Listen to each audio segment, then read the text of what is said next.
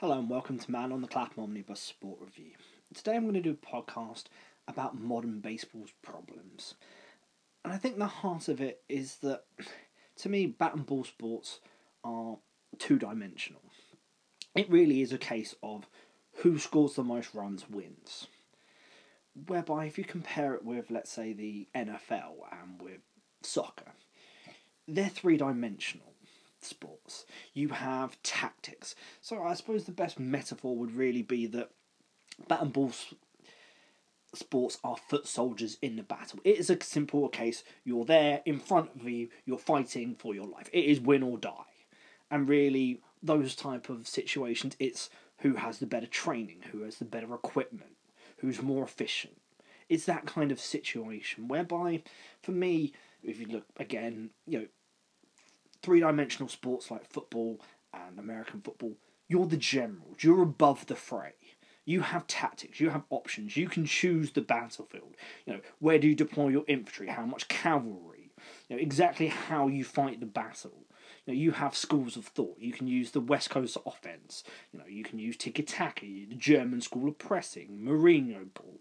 You have so many different options with which to choose how you are going to win the battle whereby with bat and ball sports, it's simply a case of who has the best. You know, if you take the Australian cricket team that was dominant throughout the 90s and the early 2000s, really, in many ways, they're like the new model army. You know, they were, you know, they trained harder. You know, they used a baseball coach to improve their fielding, which no other cricket team was doing at that time period. But at the end of the day, what you had was you had Shane Warne, who's one of the greatest spinners of all time. You had Glenn McGrath, one of the greatest fast bowlers of all time. You had several fantastic batsmen all at the same time. Collectively, they were just a fantastic cricket team who made the most of their talents.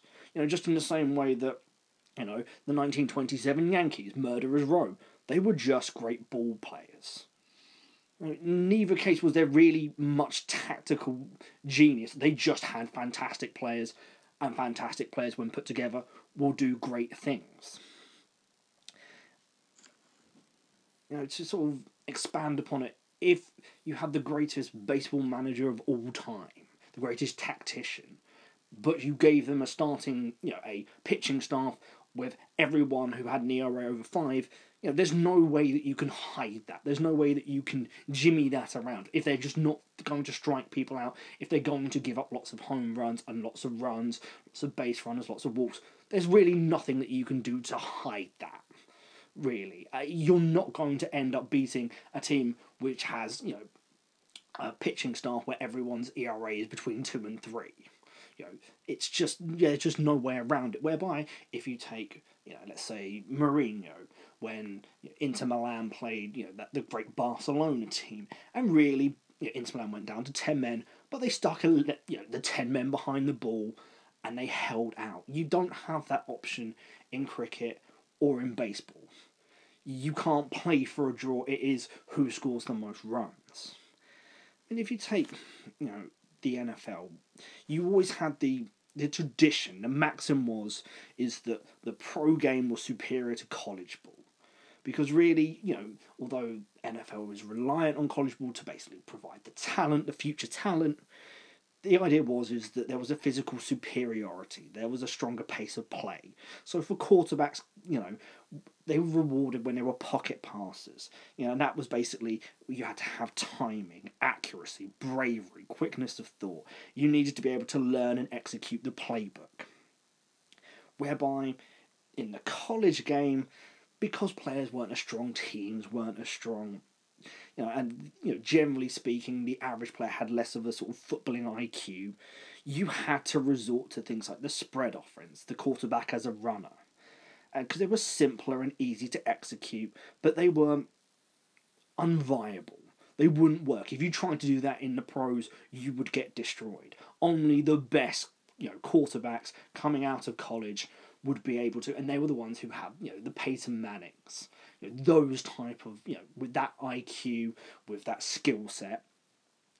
And yet, really, as we've, you know, across all sports and specifically team sports, you've had a situation where strength and conditioning has just changed. We have so much more information, so much more technology, so much more ways in which we can basically train our bodies. So suddenly, you know, athletes at high school and college were just so much better. And as a result, you know, the college concepts, you know, offensive concepts became viable. So it, you know the NFL suddenly started to, to borrow very liberally from college. You know, again the spread offense, the you know the concept of using the best athlete at quarterback. You know with you know Lamar Jackson and you know Patrick Mahomes, and suddenly that's just reimagined the quarterback position.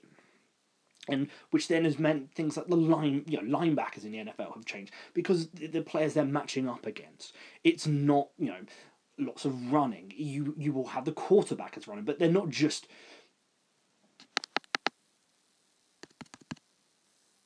you know, there's a sense that you know the size of linebackers. You don't have to be necessarily as big because you have to be faster because the players that you are coming up against. You know, you need side to side speed rather than straight line speed. It's that kind of principles that are suddenly you know completely changed the way how you know offensive football has been played. You know, you had a situation where you know you had you know rule changes, but for the most part you had passing, and an explosion of passing and now you have so many different options and different styles, it almost creates really a sort of a chicken and the egg argument. You know, was it a case that the better athletes led to you know more creative tactics, or was it more creative, you know, offensive theories? You know, suddenly were able to make better use of the you know the improved athletes. You know, really another question you could ask is you know to what extent did the modern college draft pick force the NFL to reform. In other words, suddenly you had all of these different sized athletes, you know, playing different positions. So in other words, a lot of the a lot of the standard thought processes. In other words, what, how big you had to be, how, what size, you, what sort of sprint speed you had to have to play specific positions, suddenly, you know, effectively changed overnight. So bringing this back to really sort of bat and ball sports, well, well the key question then is how can two dimensional sports, bat and ball sports, innovate? And I suppose if you take cricket and baseball, which are really cousin sports, they have you know similarities in development and similarities in issues. Really, what you've had is, is that cricket's innovations have been structural, and baseball's innovations have been really efficiency based. And what that comes down to is really geometry. Cricket is a 360 degree sport. So, in other words, you have a bowler that bowls to a batsman in the crease, you know, the, the wicket, which is basically a strip of ground in the middle of the of a circular field and you can score 360 degrees. You can score in front, you can score behind, to side, and that's really why cricket is effectively a high scoring sport. So you're trying to get to 300, 400, whereby baseball is more of a sort of a 90 degree sport. In other words, you have the foul lines, you effectively you only have a, a small amount of room to actually score. So it has to be effectively left field, centre, right, there's you know everything else is foul, everything behind you is foul. So it's a far less high scoring game. So in other words, a high scoring baseball game is 10-9, a low scoring cricket game is 150 plays 175. And so cricket as a result is harder to analyze statistically. There's so many more variables. It's so much easier to score and therefore what is a league average cricket player, it is far more difficult to pin down. And so, because it's also based on international competition, so in other words, the absolute peak of cricket is international cricket. It's nation plays nation. And it's therefore a much more looser affiliation. So, really, the only way to change the sport wasn't going to be because you know, different countries did it in different ways. So, in other words, what works in England won't work in India, wouldn't necessarily work in New Zealand, wouldn't work in the Caribbean for the West Indies. So, what you had is the origin was origin of international cricket was Test matches. So that is basically you know, five six day games, win, lose or draw. And by the time you reach the 1970s, you have the concept of the one day international. So, in other words, you know, with increasing television, with increasing media, there was the sense that people's lives they weren't really able to commit to five days watching something straight because people have jobs. So really, the one day international was how can you basically fit a cricket game into effectively one day. So you have you know fifty overs, one team bats, scores, the other team then has to score one more run. Which then leads into sort of T20, which was an even shorter version, which was how can you fit it into an evening? And then you had, you know, World Cups. And so you have different formats, different tournaments. You have domestic, you have the Indian Premier League, which was massive. It's just absolutely huge. You know, hundreds of millions of people watching you know, every single game. You have the Big Bash in Australia, the T20 Blast in the UK. And then you have, you know, international tournaments, World Cups, international champions trophies. But up until really the late 90s, there was no, with test matches, which is every cricket fan, every proper cricket fan, considers that the pinnacle of the sport. It's the one where you need the most amount of skill, it's the biggest challenge, but there was no championship, there was no World Series, no Super Bowl, there was no real rankings. It was almost really the decision of who was the best team was really you know as much as you can get in professional sports a romantic poetic decision. It was really what do you think is the best cricket team is it the one that plays the most you know pleasing form of cricket or is it the team that wins the most there was no relegation really there was limited to no structure until really you get the ICC, you know, the international cricket governing body. But that wasn't really, that was only started to really make an impact in the 90s. So, really, with test matches, once you were awarded test status, it was not revoked. The only team that have really ever been close to re- revocation was Zimbabwe, and that was because they were political pariahs, and that political instability really damaged their cricketing infrastructure.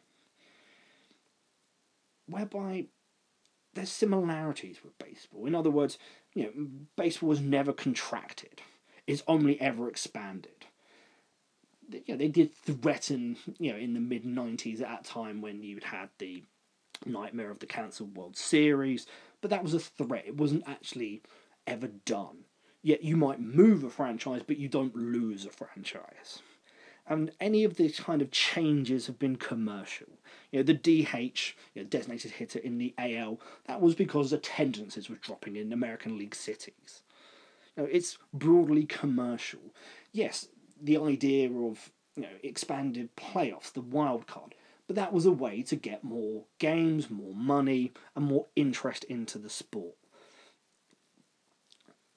Because baseball, with its geometry uh, you know being fairly narrow in comparison with cricket, it's easier to have you know do things like batting average, ERA, fielding percentage, and also there's limited tactical changes. You've only got X number, X amount of space to cover. You still need a catcher, you need a pitcher, you need a first baseman, and it's so much easier to rate individual players. And because you had you know, it, the structure was you had MLB as primacy. It was the dominant force. It was highly structured. You had a major league, a minor league. You have a World Series. You know, there is no relegation. So really, any kind of innovation was coming down from the clubs themselves and the players. You know, you have the you know dead ball situation where again it was really in many ways a commercial decision. It was when people when you got more attendance from people enjoying home runs, then naturally having new fresh balls instead of using the same one became an obvious one when you had people like Babe Ruth starting to hit home runs. But really, you know, a lot of the innovation comes from like Branch Rickey with the creation of the farm system using integration. You had the Moneyball A's with Sandy Alderson to begin with, Billy Beane building on that, and really the sabermetric revolution and the launch angle. That's the sport as a whole. That is most of the clubs jumping on top of it, some quicker than others, some early adapters, but generally everyone understanding that that is a way of better understanding the sport. The players thinking, well, how is the best way of, you know, if there's been a rise in pitch of velocity, what can hitters do? Okay, strikeouts are therefore inevitable, but if you hit the ball hard enough and far enough and at the right angle, you can get enough runs to really compensate for any strikeouts.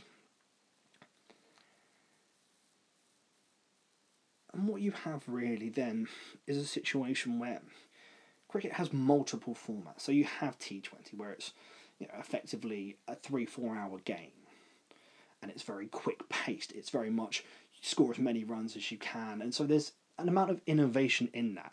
So the skill sets that you would need to be successful at T20 is to have be able to hit from the first moment you get it. You don't have the ability to get your eye in. You can't spend 10, 15 minutes sort of knocking the ball around, getting yourself into some kind of form. You have to start hitting straight away. Whereby, if you take Test cricket, which is five days, you do have 10, 15, 20 minutes where actually the skill sets you do need to have a defensive technique. You don't need to have a defensive technique in T20. In 50 over cricket, it's entirely, you know, the, the captain, the strength of your lineup. There's so many different skill sets which allows a whole range of cricket players. They're all playing the same sport, still bat, ball, wickets, stumps, boundary rope. It's still the same stadiums they're playing at, but it's all different skill sets. You can have Nottinghamshire in T20. Their ground is fairly lopsided. So what they decided to do was we'll just pack our team full of you know, big hitters. They can't really feel very well, but we will always back ourselves that more often than not, if the Oppo get 200 because we don't feel very well, we'll be able to out hit them and hit 210, 220 you have a situation where you can have Sir Alastair Cook, who is an opening batsman, doesn't score, hit many sixes and then Kevin Pietersen, who was you know able to play in all three formats equally well, but you know at the back end of his career was you know hitting sixes and playing a lot of T Twenty. You can have someone like you know the Sri Lankan spinner Rangana Herath, who was five foot five, late thirties, wasn't you know in, if you looked at him, you wouldn't have thought this was a fantastic athlete who was a fantastic you know spinner. And then you can have Shoaib Akhtar on the other hand, the Pakistani fast bowler who was bowling at 100 miles an hour or Jimmy Anderson who works in the early 80s who uses, you know, movement rather than, you know, straight velocity. And because you have all of these different variables, you know, because you have hard pitches in the Caribbean, Australia, and New Zealand, you know, due to the heat, due to you know all different, you know, the, the soil, you have you know that benefits fast bowlers. Whereby in England, because it's far more mild, because it's a bit more wetter, you know, the pitches have lots more movement, so that basically you don't necessarily need to be bowling at 95 miles an hour. In Asia, you have hot, humid, slow, dusty, turning pitches. And so there's all these different options and skill sets. You can basically be a test match specialist, you can be a T20 specialist, you can basically, you know, be better at one day international, or you can have three format players. And so there's all these different body types, all these different playing types, skill sets. And so cricket is really, and there's so much more tactics involved. You know, how do you balance the starting eleven? Do you just have more batsmen? Do you have all rounders? Do you have more bowlers? How do you balance everything out? And there's so and it allows so much greater opportune freedom of opportunities for all professionals to succeed. And the real question is, is that does baseball offer you that? You know, the loogie, the left-handed, you know, one-out guy, has been legislated out. The crafty lefty starter, or the pure starter that you know relies on pinpoint command rather than you know excess velocity. The high average pure hitter. Yeah, the lightning fast shortstop who's a defensive genius but can't really hit his own weight. You you have a limited amount of stolen bases, you know, limited amount of triples and there's really a limited chance for you know baseball players to really show off the full extent of their you know athletic genius.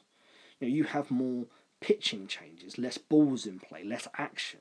You know, starters aren't as important as they used to be. The games are much more sort of longer.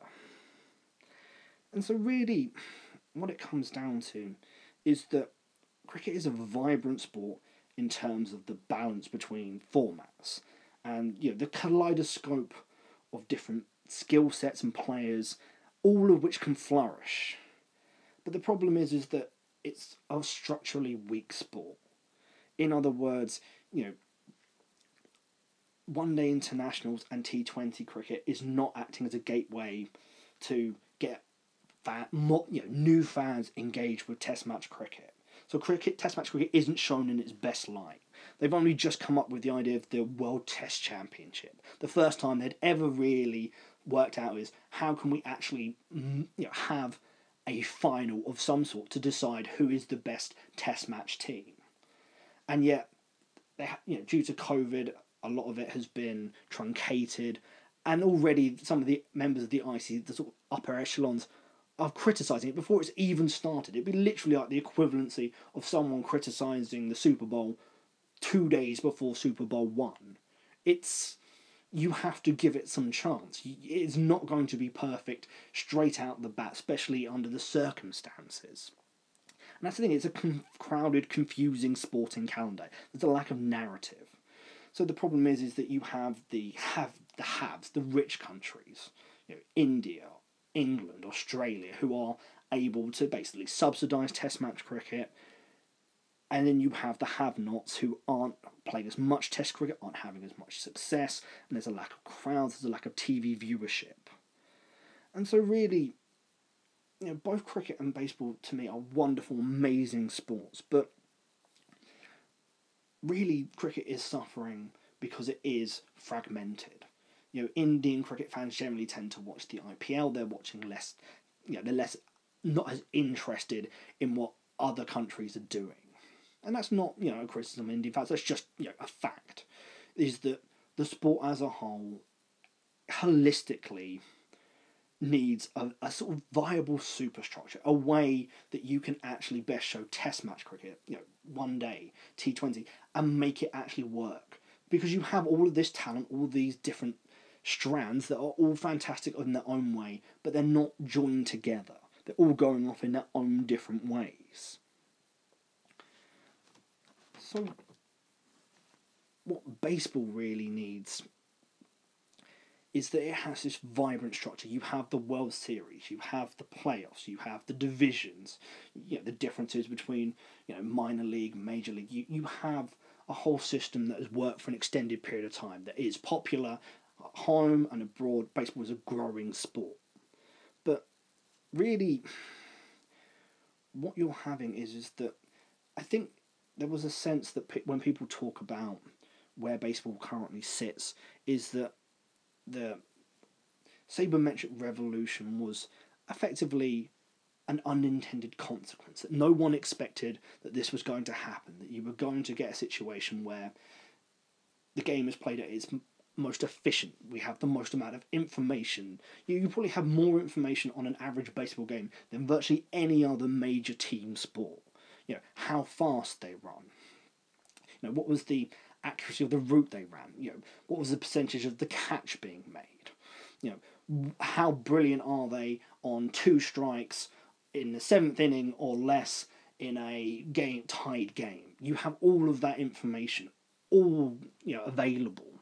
You know who you know you can compare someone from 1919. You can compare the Boston Red Sox 1919 shortstop with the Boston Red Sox shortstop of 2019, and make an you know be able to compare and that's just an amazing thing. But whether that has in any way improved the game is questionable. You know, the sabermetric revolution was an inevitability. You know, the game itself at the moment, you know, although it is vibrant in terms of its structure, the, the, the game itself has a sluggish mechanical style of play. And it's really an overly cor- complex corporatist syntax. In other words, the way how we talk about baseball, it is all about you know wins above replacement. Is that player better than the the average AAA ball player? Hmm. Or you know, in what way? You know, it, oh, the, this guy's turned 32, and we now know that his you know average sprint has gone from the 83rd percentile to the 40th percentile, and as a result, you know his batting average next season is likely to drop by 25 points. You know, a lot of the it, it's become very mathematical. There are spreadsheets involved. You have to understand what all the different acronyms means, and in some ways, you squeeze the joy and the narrative out of the game. You know, you're leaving an increasingly large amount of casual fans disenchanted, almost in a way disenfranchised, because they just you don't have the ability to have to, you know, do you read all of this information? How do you take all of this information in when you used to be able to basically just look on the back of a baseball card and know that if the person had an ERA of three, they were good. If they had an ERA of five, they were bad. If they were a 300 hitter, they were good. If they were hitting 220, they weren't as good. Now, suddenly, you can have a 220 hitter, but if they hit 40 home runs, if their on base percentage is good, then actually they're quite valuable. But if they drop, put in too many, you know, double plays, then you lose minus 25 runs off there. and it becomes very difficult. And it's less likely that you're going to be as interested. You know, you know, I've said cricket needs baseball structure, while baseball desperately needs the freedoms and vitalities that cricket offers to its professional players to display their gifts and their abilities. And in some ways, the problem is is that baseball's cultural role in American history, being the first major professional sport and being America's sport, means that you have a situation where the structure of the league and the format of the sport has largely stayed the same. You know, there's always when any kind of change, there's always a almost reflective, you know, outrage. Oh, uh, you can't change this. You can't change it. The idea is is that somehow that if there was someone from 1920 turning up today and watched a baseball game, they should basically still be able to follow and understand, and it should look the same. So you have 90 feet between the bases. You have the American League, the National League, 60 feet 6 inches, you know, between you know, the home plate and the pitcher's mound. And in many ways, that is the charm of the sport. But as a result, your options for innovating the sport have to be efficiency. So, you know, for example, the Royals in the 70s using sprinters as pinch runners. And so, really, with the rise in technology, you've effectively allowed baseball to be solved.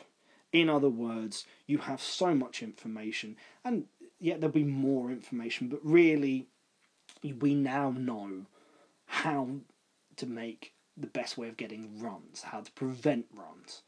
And yes, there's a bit of cat and mouse involved between hitters and pitchers, but a lot of the thought process from even the late 90s is now horrendously out of date. Even the early 2000s is now bunk.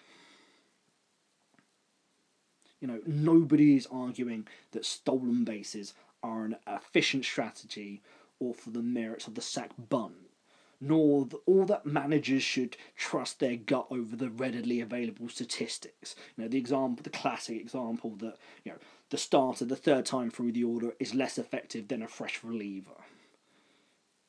You know, as it's a ninety degree, you know, G geometric entity, it really limits the tactical options available to managers. I mean, compare there's been so much controversy over the increase in shifting, which was really now when basically people were able to look, find out where pe- where hitters were hitting the ball. It's as simple as that, and charting it and then putting the fielders to match. So suddenly you've had a you know a precipitous drop in batting average and in balls in play. But that's the thing is really all you're doing in practical terms is moving fielders a matter of feet. And if you compare that then to soccer tactics and the options available to managers, you have three subs, sometimes even five subs.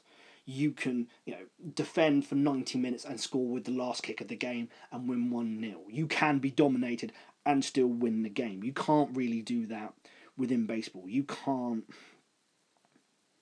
You know, it really still comes down to the best baseball teams are the ones that score the most runs while conceding the fewest. you know, in many ways, the biggest changes to baseball has really been sort of twin entities. You've had, on the one hand, you've had the improved training of the players, you know, strength, speed, endurance, and in some cases, sadly, you know, pharmacological, in other words, you know, steroids. And you've then, on the other side, had statistical information, video information, iPads, you know, the and really what you now have is a situation where you have 30 teams, 30 managers and 30 front office. And are any of these franchises acting as an outlier in the way of a Marcelo Bielsa in the Premier League or Jose Mourinho? Or really using a radically different, different operating model to their competitors? You know, really, the defining question that's facing baseball is whether it needs structural reform, as cricket has done, or really whether it needs to continue on with its format reform, you know, rule changes. You know, 3D sports are constantly evolving, whereby, for me, I think 2D sports, and especially baseball, were always more vulnerable to the information revolution. I mean, if we. Th- now, there's no magic bullet that's going to silver magic bullet that is going to solve all of these problems. And in many ways, you know, and I've I've used this argument before when I've done other podcasts about baseball, is that baseball as a sport is intrinsically tied to everyday America. So in other words, while the NFL is much more popular in terms of TV viewership in terms of you know attendance, you know on a per game basis. What you have is is that American football and the NFL is able to mirror American society, whereby I think baseball is far more it's far more reflective of everyday life and issues that face that people face on a daily, hourly basis. In other words, when America sneezes, baseball gets a cold. So if you look at the, you know, there are people that will be very much arguing against, you know, big tech, social media, Amazon, because of the amount of information that they have and how that's borrowed into, you know, everyday life and how you can now, you know, a company will know virtually everything about you, which is in many ways the same way that you know a baseball player now deals with that their club knows exactly how fast they run, knows it, you know every single last detail, you know how effective they are at catching the ball, all that, and they can compare them with the you know the centre fielder for the Royals can compare against the centre fielder for the Astros, whereby you know previously if you were in a different league you might as well been on a, in a different continent you can make a parallel between the decline of you know, the minor leagues, the situation where you've had effectively a corporate takeover of the minor leagues by Major League Baseball. You've had 40 teams lose their affiliations. You've had a complete top down reorganisation of it, much in the same way that you could say the decline of, you know, shopping centres, decline of, you know, the high street, mm. you know, Main Street. It, it is very sort of analogous.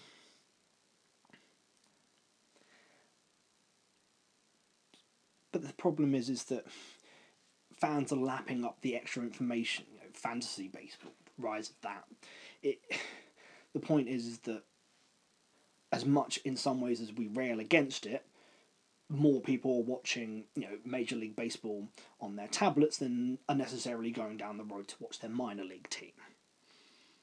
And yeah, really, so you've had a situ, you know, a sea change in almost a couple of generations, whereby, you know, you would have almost it felt like a, a minor league baseball team in every town, and now it's they're going to be sort of vast swathes of the United States which won't have any you know affiliated team, and you know you'll be relying on whether you know these new kind of unaffiliated minor leagues will survive. It, it's an open question, but in some ways what you have is think of the way how the traditional old school baseball maxims.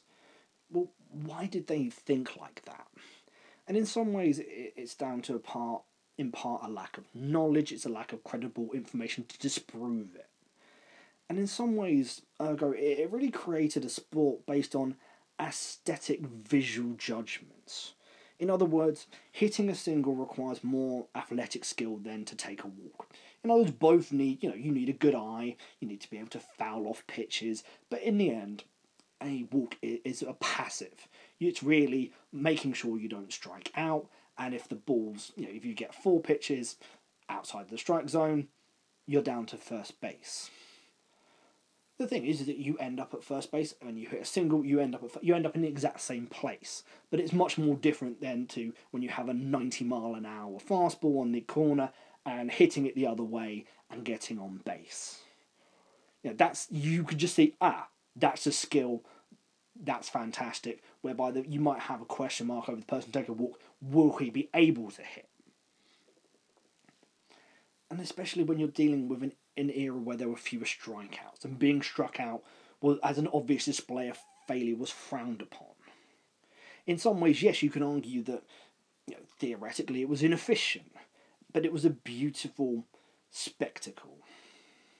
And really, what you have is is that you know speed was a quantifiable tool. If you could see someone sprint and turn a double into a triple, even if really theoretically speaking, if you're on second and you're on third, a, a single should score you anyway. The actual threat of being thrown out a third is you know l- less efficient than actually staying on second. But the point is is that for you know in a lower scoring game, getting on third was a huge deal.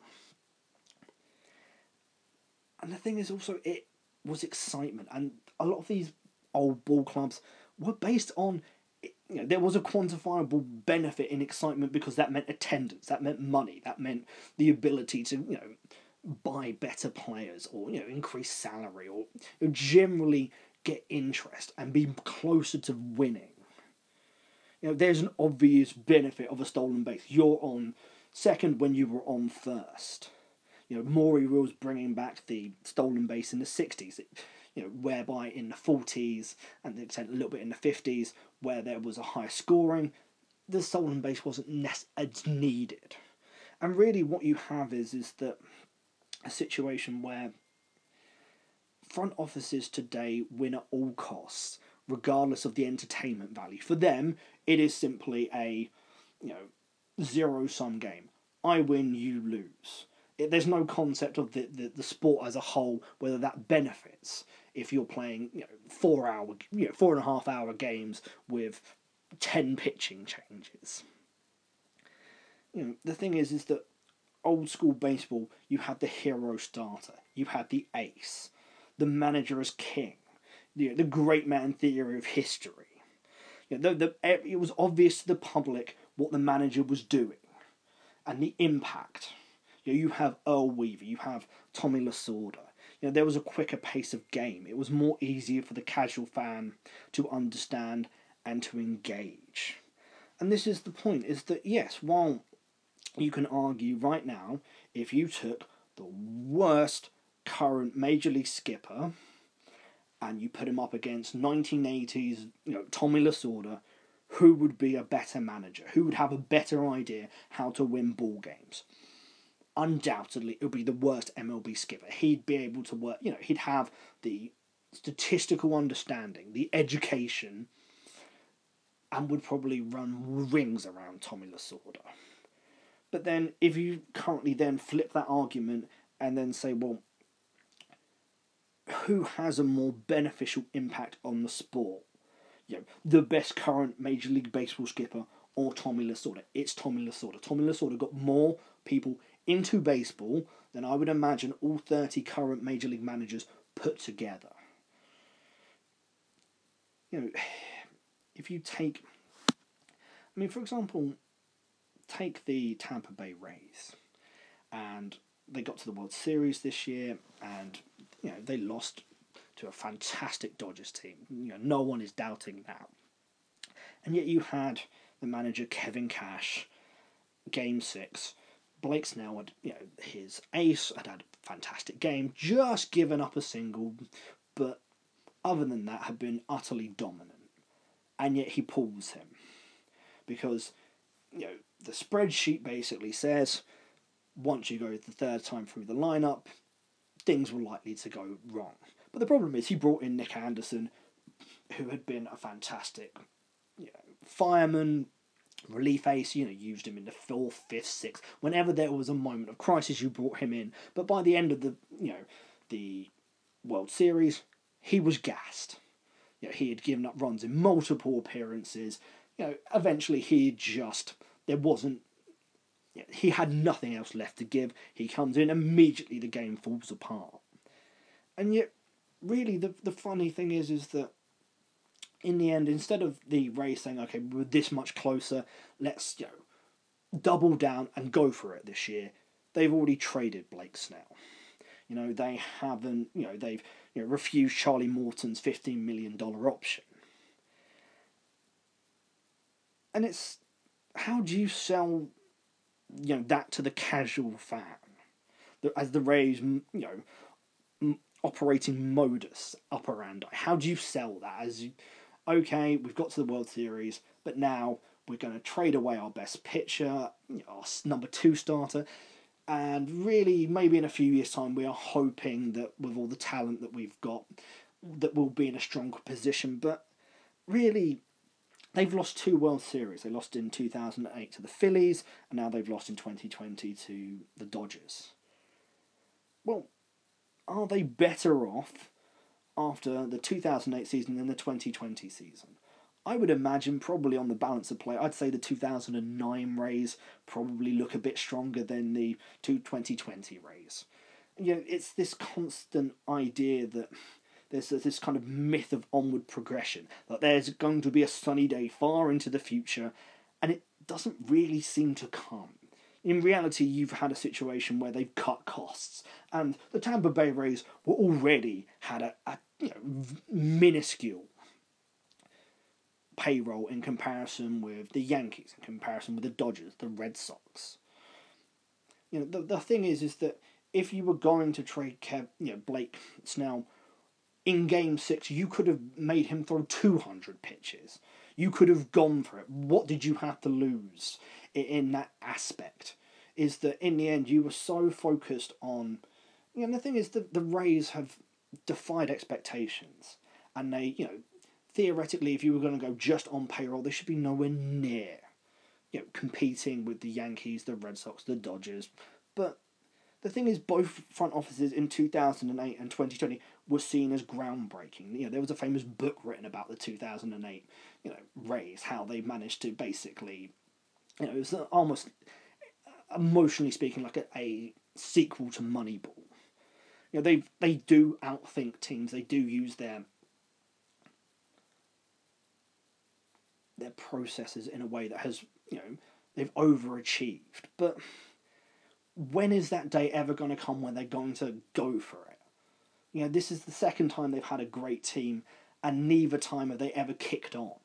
In other words, it's almost as if once you get to the World Series, that's when you retrench on the off chance that you'll go to another World Series. But again, you've had two World Series, and neither time have they come close to really winning you know, in the end, you're really talking. You know, the thing is with the Rays, yes, because of their stadium, they have crappy attendance, but they do have a large TV, you know, audience. They are, you know, well supported in that regards.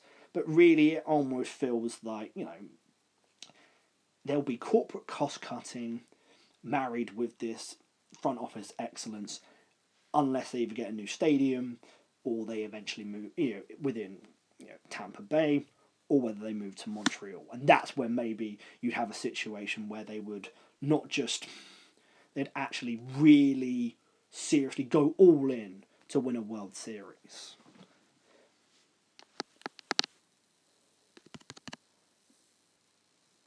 So, really, how, can you roll back the influence of technology on hitters and front offices in sort of dictating the manage strategy to field managers. So let's say you were to outlaw, if you were to outlaw iPads, you know, in-game video, you know, because basically due to last season, due to COVID, there you know you weren't able to have you know in-game video. So hitters weren't able to say, okay, he struck me out in the first inning with a splitter. Now when I come up in the third or fourth inning, I'll be you know, able to you know wait on that pitch. And you know some hitters really struggled. You know, classic example would be JD Martinez had his you know absolute career worst season, and in in many ways said that part of the reason for that was because of the lack of video, that he wasn't able to make adjustments in game. But if you were going to outlaw it, would that lead to institutionalized cheating? For example, you know the Astros trash can in other words, would teams be sneaking in, you know, information via headpieces? Would you have, you know, Apple, you know, would you have Apple watches with it? There's would, in other words, you can't put it back into the, can't put the genie back into the bottle. The information is there, and somehow someone will find a way of trying to transmit it and you then have just a cat and mouse game of will all teams cheat or would some teams cheat? It creates a whole level of sort of complications, and really, I suppose it asks several sort of questions. Does having all of this information make for a better viewing experience for the fan? you know, one of my favourite ones when looking at this was when they had sort of five star catches, when they were basically able to say, what's the percentage chance of people catching it? And really, the thing is, is that yep, you have a handful of you know five star catches in a season, but the thing is, is there such a thing as an ugly five star catch? You know a great catch when you see it, when someone has sprinted 25 metres, died for it, and made the catch. And as much as when you're talking about idealism, the thing is, really, would the fans and media want to go back to the pre, you know, wins above replacement, the pre-war world? You know, I'm I as a when I first got into baseball, I loved Fire Joe Morgan. I loved the the humor of it and the intelligence of it, and there was so much bad writing, but in many ways, that bad writing wasn't aimed at the people making doing Fire Joe Morgan. What it was, it was, was casual fans. So that was really a bridge. So in other words, these baseball writers would even email that the, the, the creators of Fire Joe Morgan saying, Yep, my editor told me to, to write this story and that was the best job I could do. But the thing is, if that was reaching fifty thousand you know, casual fans and making them, you know, feel a part of the game, was that the worst thing? Yes, of course, you know, people that know loads about the game and have a detailed understanding realize what they these writers were saying was you know not the most accurate but there's you know I'm a very much a believer in a large tent baseball where the more fans you can get into the tent the better rather than having let's say some idea of an enlightened electorate that is 25 people all arguing over their spreadsheets. You know and there's almost a sort of a philosophical point. Does measuring and ranking every action on a ball field make us lose the appreciation for just the, the aesthetic qualities of the athlete and the game itself? You know, really, you know, the more information has led to front offices effectively acting as a hive mind, and that has really only benefited the owners in driving down payroll. You know, it's effectively de facto collusion you have middle class free agents being waited out and it's driving down their salary and their length of contract. You know, it's creating almost in a way a two tier system where you've got in handfuls of clubs that are competing. So you'll have a situation, let's say, where you'll have your teams that are always competitive. You Dodgers, Yankees, Cardinals, your front line outfits. You know, you could probably say the Houston Astros, maybe the Red Sox, you know, teams that are there and thereabouts year after year after year. You know, you could probably even say the Twins, maybe. You know, the situation where you know the Dodgers have won, you know, almost like an Atlanta Braves esque. You know, run of just winning the, the NL West every single year. It's pretty much a guarantee. And then you have this sort of almost a second division set of clubs who are not really competing. They're in a rebuild. and they're unwilling to you know spend to improve the team until their competitive window opens, and that window is open for X number of years. So you have the situation with the Astros, and you have the situation with whereby for you know three or four years they were horrendous. You know they would lose hundred plus games a year. You know no one in the Houston area was watching, but they managed to get enough draft talent, enough younger players through, and then eventually their window opened and they won a World Series, got to a World Series. You know, lost another World Series, and even you know this year when they finished under five hundred, still qualified for the playoffs, still was you know reached the ALCS obviously you have to caveat that with the scandals from the front office side and from the cheating and all the rest of it. But the problem is, is that there are teams that know that they can get better. So they know that, let's say that there is a you know, right fielder that will improve them by two to three wins. Now the problem is, is that if you've won seventy-seven games, moving to eighty games, and let's say the playoffs is eighty-eight games, that's not going to make a huge difference. But you then suddenly create this issue where that person isn't getting a contract. Your team aren't as good, therefore less people going to watch. And you know, for all of the success, let's say that you could say for the Astros, maybe for the Royals, there are plenty of rebuilds that don't go anywhere. If you look at the amount of years that the Mariners have been waiting to try and get back into you know the postseason.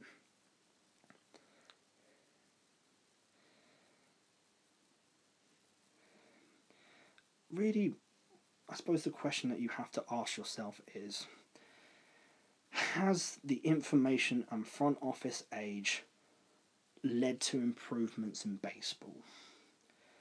From in terms of the pace of play, in terms of the game. I, I love baseball, I will watch it religiously, but it doesn't feel as exciting. At times, games can just drag you know, three, four hours, it becomes there's not much action. There's just it seems strikeout, strikeout, home run, home run, strikeout, strikeout, strikeout. The odd ground ball. It, there's limited triples. There's you know you're getting you know, all the relievers seem to, you know, be trying to do the same thing. They all seem to be basically somewhere between sort of 94 to 97, you know, maybe a handful that are you know, pumping at 100 miles an hour there doesn't seem to be as much differentiation. The teams all seem to be playing in similar ways. I remember, you know, the Ozzie Guillen White Sox that would, you know, were taking extra bases.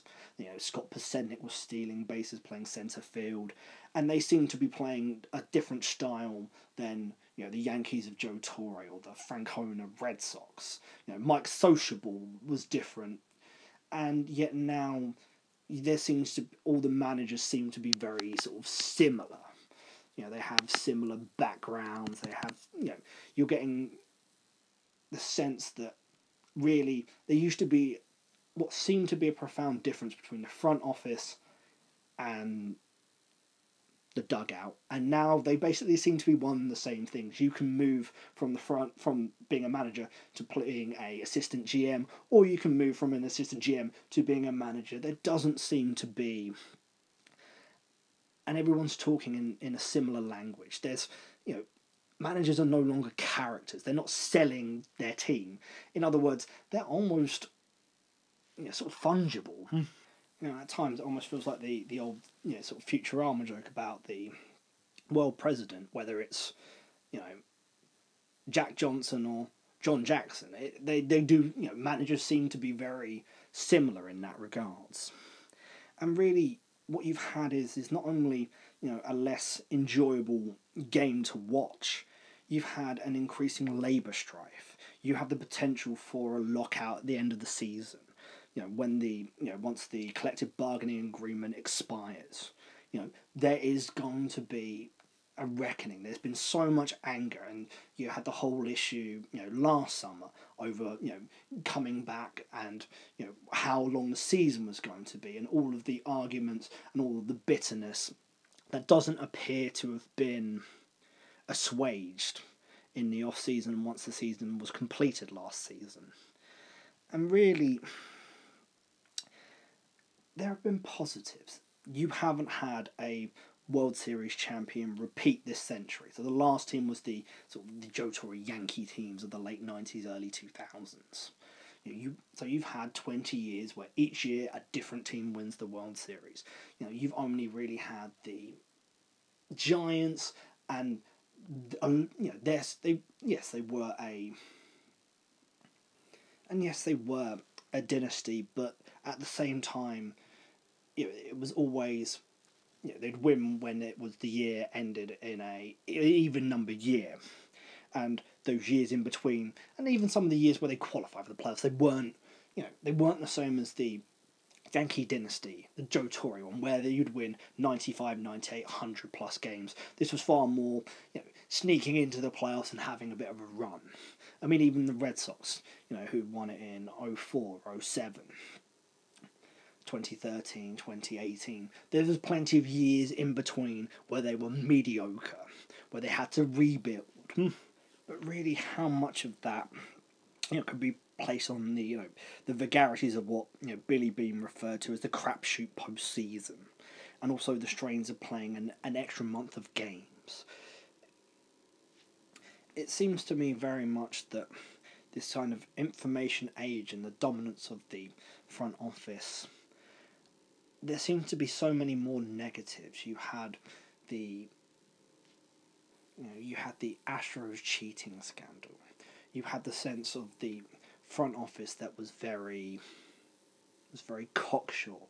There was the, the the incident when a Astros front office personnel in the aftermath of a playoff victory was, you know, basically shouting at you know some female journalists about how happy they were that they signed, you know, their closer who had been who'd been on the trade block from the Blue Jays in the aftermath of a um, domestic violence incident. You know, there seems to be just as many baseball teams that don't seem to be going anywhere. You've had, as I mentioned, you know, the massive drought in you know Seattle, and you haven't been in a postseason since two thousand and one. You you know, the Angels haven't been able to, you know, have only made the postseason once with Mike Trout, who is you know, one of the greatest baseball players of all time. If you cannot effectively get one of the best baseball players of all time into the playoffs, you know, his experience in the playoffs was three games when they were swept by the you know Kansas City Royals. You know, how hard is it to really? I mean, one of the major issues that baseball is facing is the you know the loss of their stars being household names. In other words, you know, America is you know perfectly aware of Patrick Mahomes, Lamar Jackson, Tom Brady. Yet, really, does Mike Trout, does Fernando Tatis Jr. have the same name brand recognition that you would say that you know Mantle, Mays, and the Duke had in the fifties. You know when they were playing center field. You know in New York and Brooklyn. It's it seems holistically that that despite all of the young talent that has just flowed into baseball, you know, where you've had a situation where teenagers such as you know Juan Soto have been just fantastic talents, doing uh, you know unimaginable things, and yet you know even you know with all the you know there's a lot of young pitching coming through. There are question marks over whether you know the next generation of pitchers are going to be able to even make five innings. You know, at what point would some are you getting to a point where you might have a situation where effectively every single baseball game will be a bullpen game where it's just nine guys all trying to get their three outs and go from there. Yeah, it may well be the most efficient use of resource, but you lose so much. You know, how you know, at what point are you going to be able to have you know an emotional, you know an emotional connection in the same way that I did when I first started, you know, watching baseball with, you know, Pedro, with Curt Schilling, with, you know, Josh Beckett in the two thousand and seven playoffs. If you're not going to have that because starters won't be able to make six innings even, you know, in Game Seven of the World Series. Mm. You know, the question comes down to whether the format changes. You know, the rule changes espoused by Commissioner Manfred can really reform the sport and provide a better quality of game. you know, still within the overall structure of the information age, the front office age, or whether really you need a you know a structural solution to this. Hmm. you know, some you know, I mean, I've you know debated it within my own mind whether it's you know something like you know having two divisions, having some form of promotional relegation, you know that would actually you know enforce competitiveness. So either you're fighting to stay in the league, fighting to get into the playoffs to win the World Series, or you're trying to get promoted into that top division. Now, obviously, the first thing most baseball fans would say is that it's a complete non-starter from the owners, the fans, and the players' perspective. I, and I, I understand that, but you know, really, a structural solution would have is the the concept is making each and every single game, each and every single season, a fully competitive event for all 30 teams. You know, that will stop tanking, stop the concept of five year rebuilds. You know, the idea of trying to, you know, really re establish the primacy of the manager. You know, so that it's not, that the manager isn't really just a PR puppet someone that's just there for you to shout at when your closer blows you know, a save in the ninth inning when he doesn't really have any power. He's just simply you know a PR, yeah, not PR, HR. He's just there to make sure everyone gets on with everyone, everyone gets on the bus, and that you know the, the lineup card is filled out correctly, so that there's some form of hot stove before Christmas. So it's not a situation where each and every single team is waiting till early February, just before camp opens, before you know hoovering up the remaining free agents who have little or no choice. It's either you take this, you know, one year contract for two million dollars or you don't play at all. You know, and whether that's a situation where you need to limit the amount of pitchers, whether it's a situation, you know, there are levers that need to be pulled, and I get the feeling that it's going to be far more likely to need to be structural to really, you know, get games under three hours, to really try and build baseball's capacity, to bring back baseball's narrative and the gift that it has to be awe inspiring. You know, to just see the, the wonderful things that baseball players can do triples, stolen bases, brilliant catches, brilliant starting, brilliant starts, you know, complete games, seven innings, you know, two starters going at it into the eighth inning, you know, things that really everyone to fall in love with baseball. That doesn't have to be lost to, you know, spreadsheet nomics. Thank you for listening.